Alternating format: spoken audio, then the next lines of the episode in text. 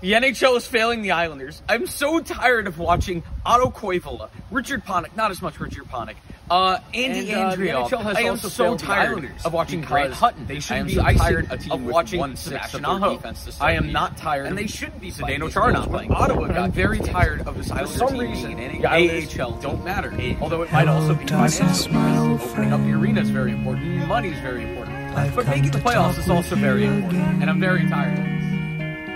Because a vision soft